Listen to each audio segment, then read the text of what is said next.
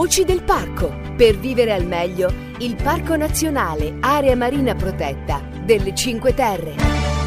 Buongiorno e bentornati all'appuntamento con la nostra rubrica Voci del Parco. Un'occasione per scoprire la complessità della vita e delle attività del Parco delle Cinque Terre, ma anche per avere qualche notizia sul mondo della tutela ambientale. Daremo un importante avviso che riguarda i pescatori sportivi e la notizia di un nuovo sistema di messaggistica d'emergenza.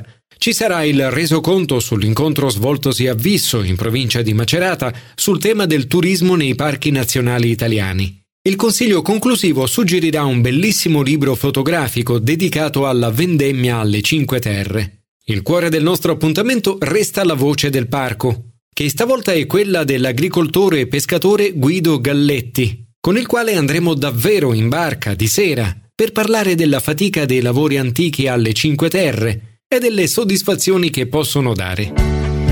Notizie dalle Cinque Terre e dal territorio. Notizie dal parco. Iniziamo con un avviso rivolto ai pescatori sportivi e relativo ai termini di consegna del libretto delle catture.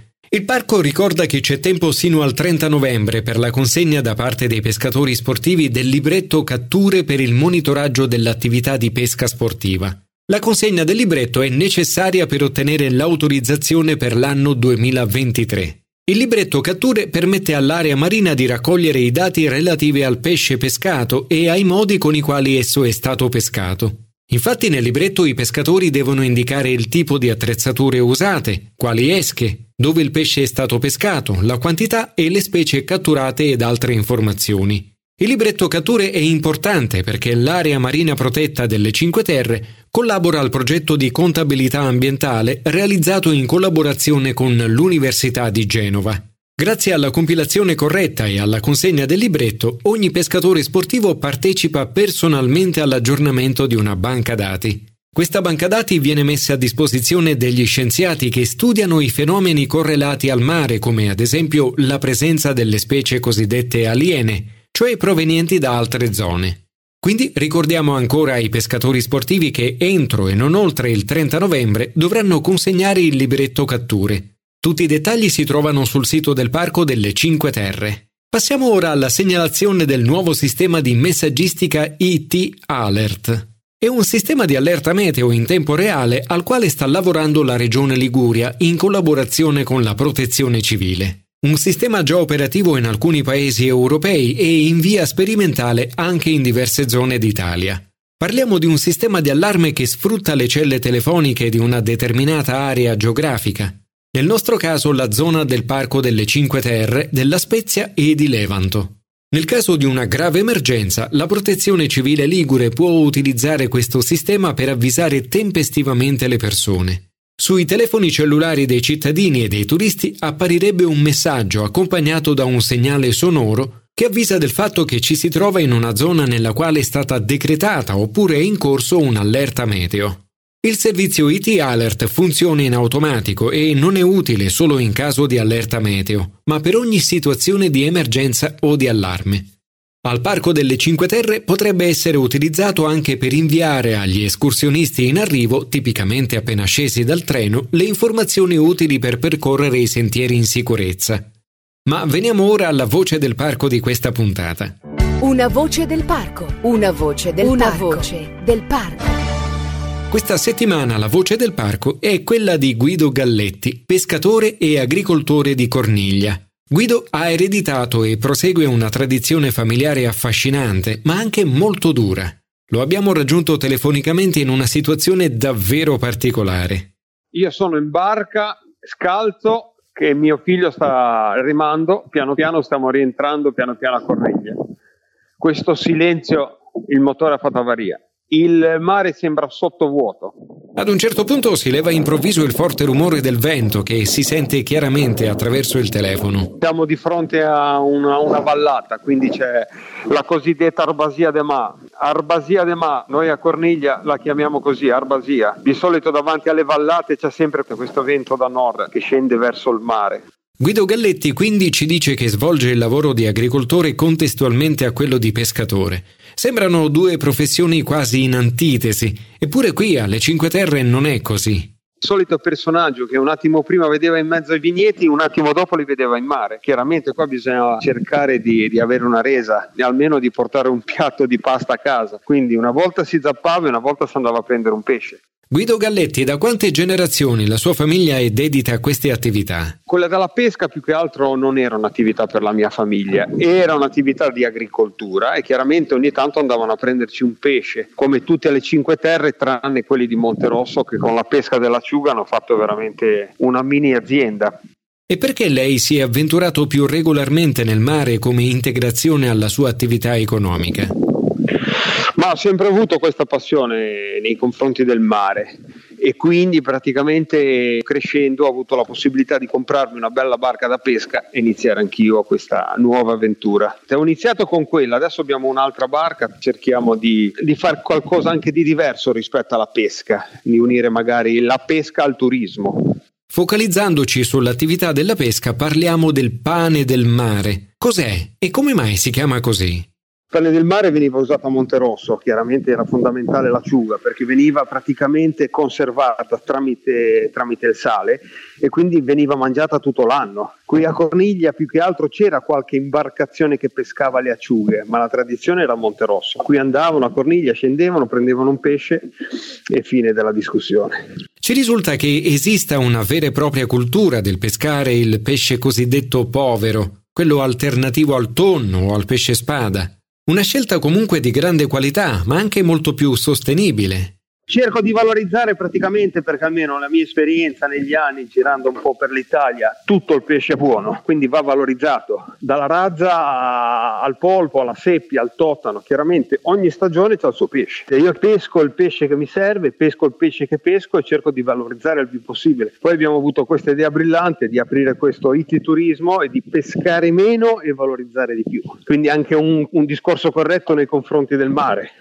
si fa un gran parlare di economia circolare, di quel far sì che un'attività entri appunto in circolo sul territorio, amplificando i benefici economici pur restando identitaria e sostenibile. Lei cosa fa in tal senso? All'ittiturismo abbiamo unito anche l'agricoltura, quindi si produce la verdura, si produce il vino e si pesca. Lo facciamo perché l'abbiamo sempre fatto, sia in terra che in mare, quindi è nato questo turismo, secondo me una, una economia circolare fantastica. Quindi abbiamo la produzione da una parte, la pesca e il consumo dall'altra, che alle Cinque Terre è fantastico, che da una parte c'è il consumo e dall'altra bisognerebbe produrre, anche perché questo servizio che noi offriamo al cliente alza la qualità in un modo strepitoso. Quanta creatività occorre, oltre alla fatica, per conseguire risultati concreti?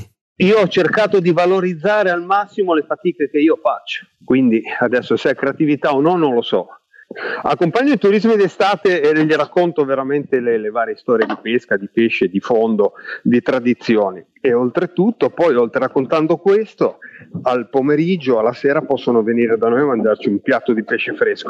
Se vogliamo il, il turismo di qualità bisogna offrire qualità. E se offro una pizza congelata eh, abbiamo la gente che mangia la pizza congelata. Io devo dire che in questi pochi mesi di esperienza all'iturismo ho avuto delle soddisfazioni infinite ed ecco ora che la voce di Guido si fa un po' affannata. Lui e il figlio sono arrivati a riva e dal mondo orizzontale del mare si sono spostati a quello verticale della terra che sale a Corniglia. Ma continuiamo lo stesso la chiacchierata. Siamo arrivati al porto. Un attimo. Ivan, me la metti in spalla, per favore? No, porto che ti porto io. Te prendi quello, facciamo un po' per uno. Bisognerebbe creare un circuito di valorizzare i prodotti delle Cinque Terre. Adesso non è che lo, dall'oggi al domani riusciamo a creare un marchio di qualità, aiutare il più possibile chi produce, quindi in qualsiasi modo, perché anche lì torniamo al solito discorso di prima.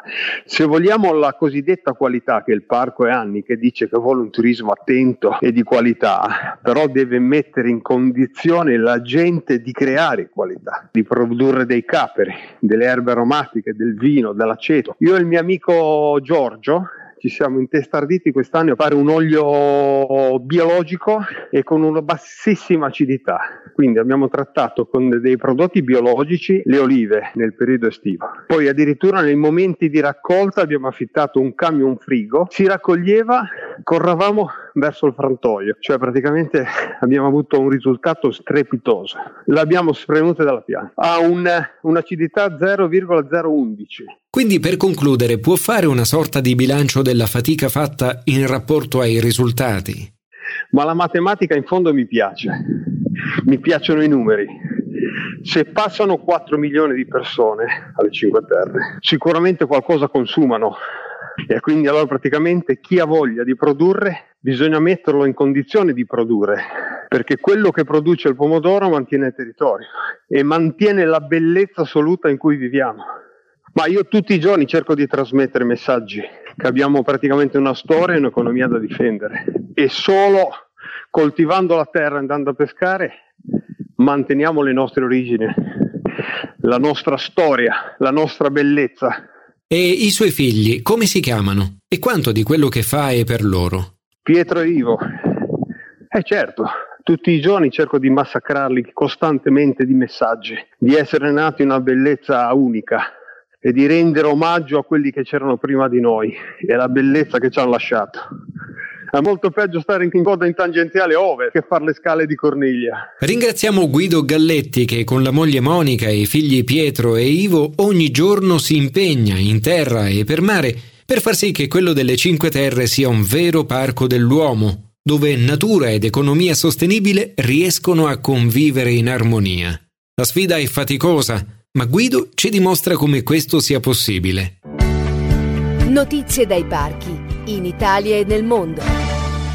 Dopo essere stati in mare grazie alla suggestiva chiacchierata con Guido Galletti, torniamo idealmente a terra e richiamoci sino a Visso, in provincia di Macerata. Il turismo nei parchi nazionali italiani oggi è lento, è leggero ed è curioso. Questo è il tema dell'incontro organizzato da Federparchi lo scorso 11 novembre presso la sede del Parco Nazionale dei Monti Sibillini. La buona notizia è che il turismo nei parchi è in crescita, ma questa tendenza impone anche delle regole al fine di renderla sempre più sostenibile. Andrea Spaterna, presidente del Parco dei Monti Sibillini, ha sottolineato la necessità di prendere le distanze dal turismo mordi e fuggi, che spesso è estraneo al territorio. Spaterna ha rimarcato che le attività turistiche devono essere sostenibili, ma anche in grado di generare ricadute positive per le comunità residenti nel parco. Il vicepresidente di Federparchi, Agostino Agostinelli, ha ricordato che il turismo sostenibile è l'esatto contrario del modello villaggio turistico. Il villaggio turistico è un mondo chiuso. Chi ci va dispone di tutti i comfort, ma in pratica non riconosce davvero il territorio in cui si trova e non ha occasioni di contatto con le comunità locali. Agostinelli ha ribadito che il turismo nei parchi è invece un momento di contatto e di vera conoscenza, tanto degli ambienti naturali quanto delle relazioni con le comunità locali. L'Italia vanta anche un eccezionale patrimonio storico diffuso e spesso nei parchi, oltre alle bellezze naturali, si aggiungono la presenza dei borghi e di opere d'arte di grande valore. L'esperienza di visita è dunque completa e di grande soddisfazione. Il presidente di Federparchi, Giampiero Sammuri, ha parlato di un'esperienza locale. Nella piana di Castelluccio di Norcia si è deciso di regolamentare il traffico di auto e di camper in occasione del periodo della meravigliosa fioritura delle lenticchie. L'eccesso di presenza turistica in quell'occasione si era trasformato in un vero e proprio danno ambientale. Anche se all'inizio ci sono state alcune resistenze all'introduzione di regole per la visita, alla fine i risultati sono stati positivi e si è registrata la soddisfazione tanto degli operatori del territorio quanto dei visitatori, che hanno vissuto un'esperienza più ordinata e goduto al meglio della famosa fioritura. Il ruolo del parco deve essere anche quello di regolamentare i flussi e di favorire la presenza di guide ufficiali che svolgano un'importante funzione divulgativa ma garantiscano anche la sicurezza, sia quella dei visitatori sia quella degli habitat naturali. In conclusione è emerso che sino a qualche anno fa c'era spesso conflitto tra i parchi e i sindaci, ma oggi, per fortuna, è molto cresciuta la cultura della sostenibilità. E anche se c'è qualche eccezione, in genere il conflitto si è trasformato in una positiva collaborazione. L'incontro presso la sede del Parco dei Monti Sibillini è stato anche diffuso in streaming e il video completo dell'incontro è disponibile sul sito internet federparchi.it. Una buona idea, consigli, segnalazioni e recensioni. Ci avviamo alla conclusione della puntata, ma prima non può mancare un buon consiglio di lettura. Oggi con il pescatore ed agricoltore Guido Galletti siamo stati per un po' sul mare dell'area marina protetta, ma Guido ci ha parlato anche della tradizione agricola della sua famiglia.